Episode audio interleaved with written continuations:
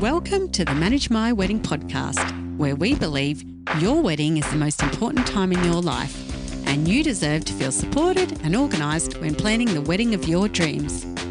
I'm your host, Yvette Sitters.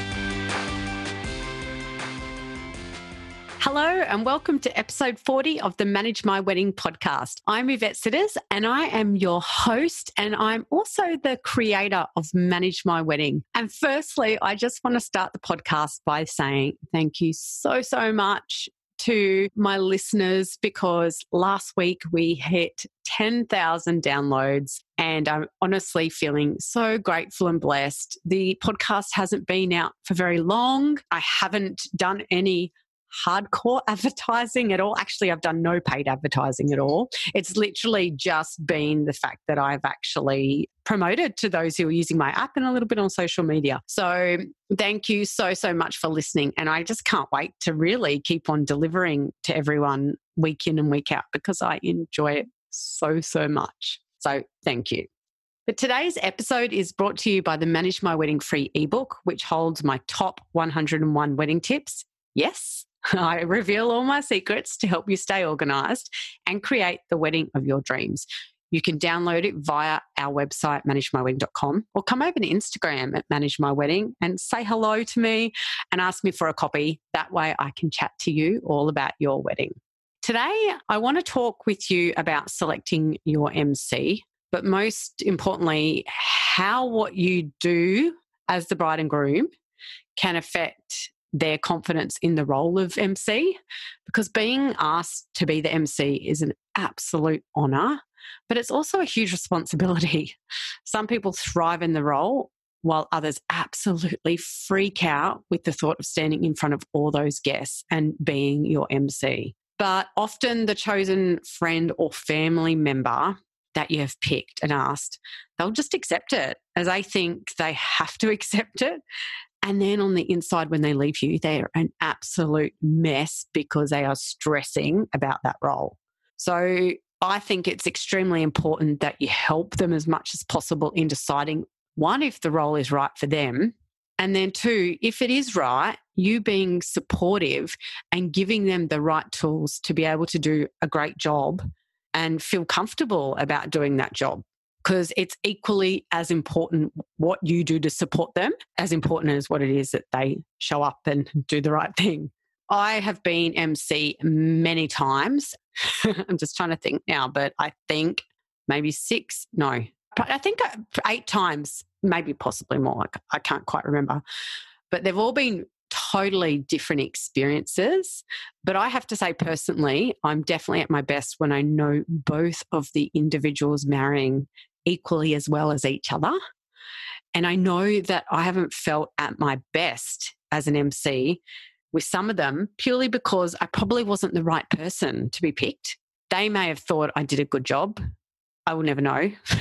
but I just never felt quite right at my best. And that's obviously because, you know, I was picked to do it because I do weddings and events for many years and people think oh yeah yeah she's she's got experience so she's the best fit.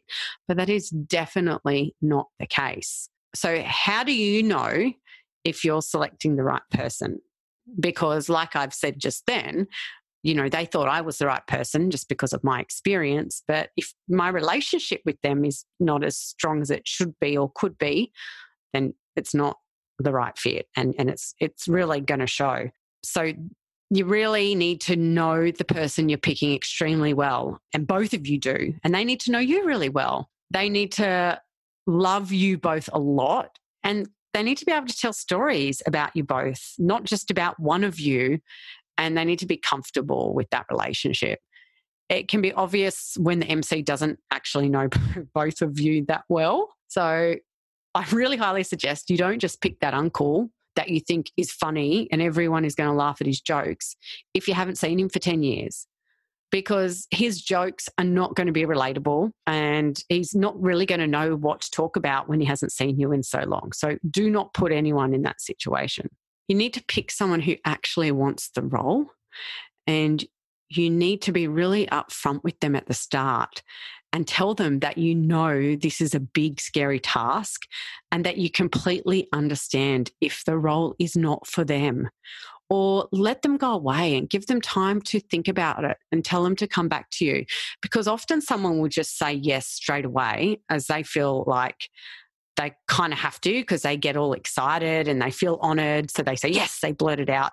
But then they're walking away sweating about the huge role and they'll worry about it for the next six months because the wedding's not for another six months' time. And you just don't want someone, you want someone who really wants to do it and feels comfortable. So have a really open and honest conversation with each other because I, I think that really does make a big difference.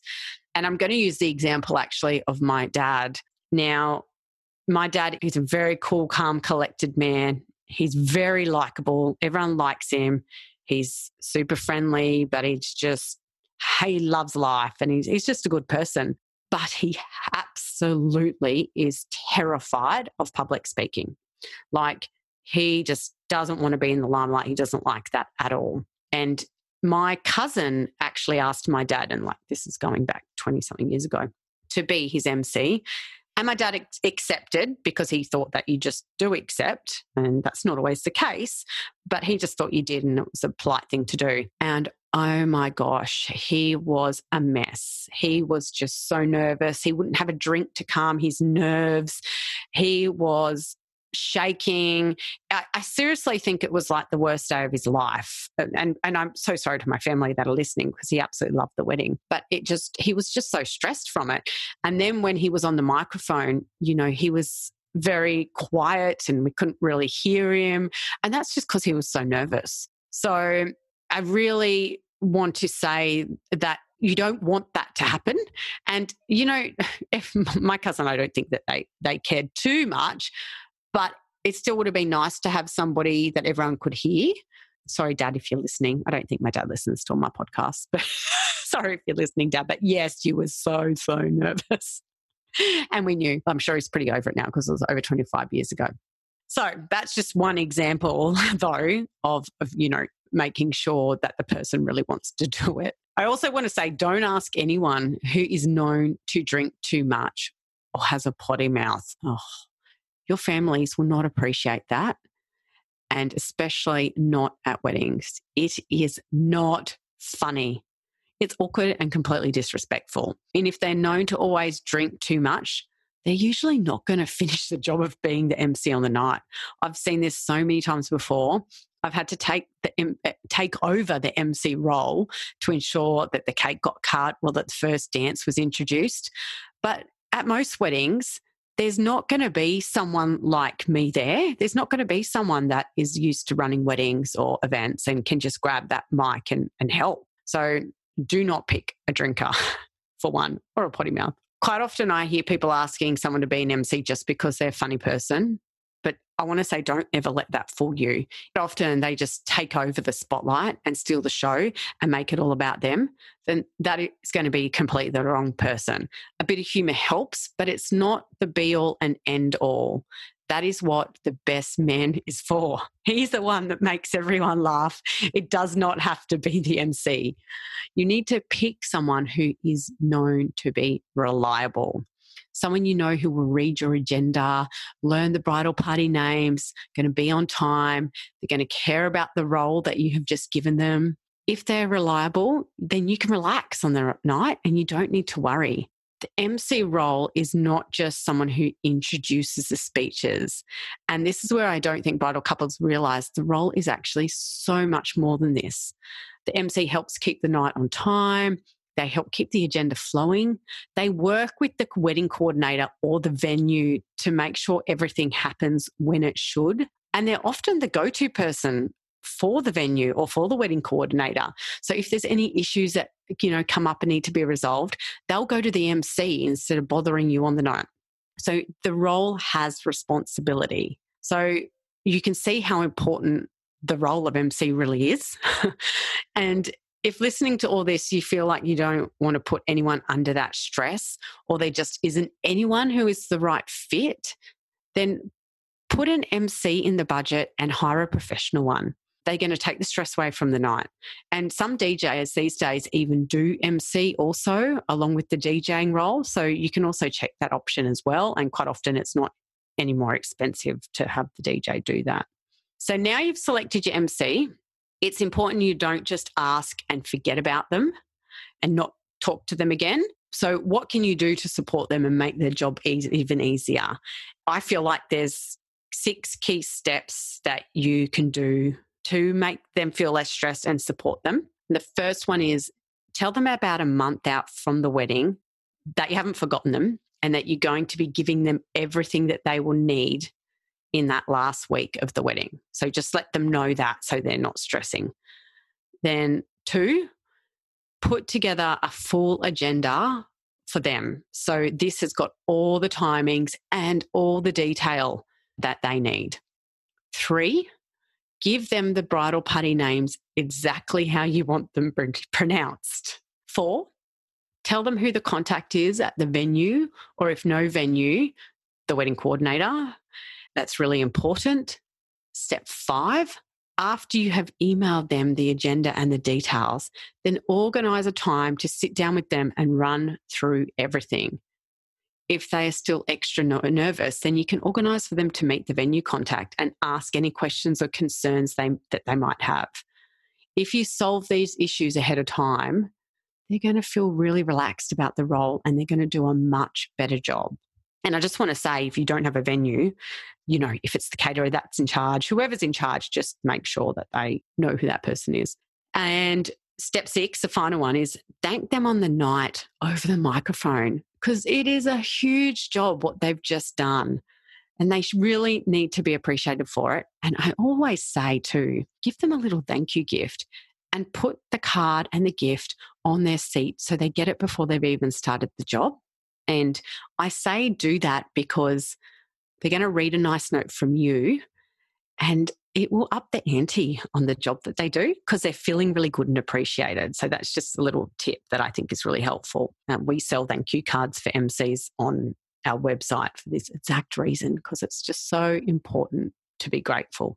Oh, and the other thing, which isn't actually in the six steps that I just went through, make sure you call them after the wedding and thank them. This is really important. I, I just cannot stress that enough.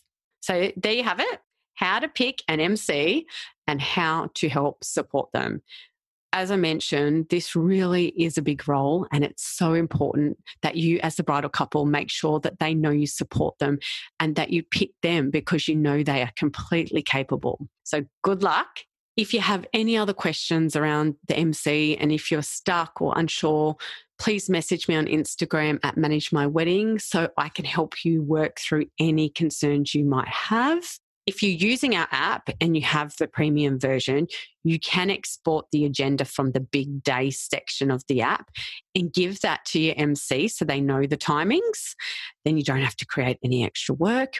If you don't have our app, as you don't have an iOS device, so you haven't downloaded, then please message me on Instagram because I have something exciting coming soon that will give those who don't have an iOS and can't use our app the right tools to help plan your dream day. And until next time, enjoy being engaged and staying stress free while planning the wedding of your dreams.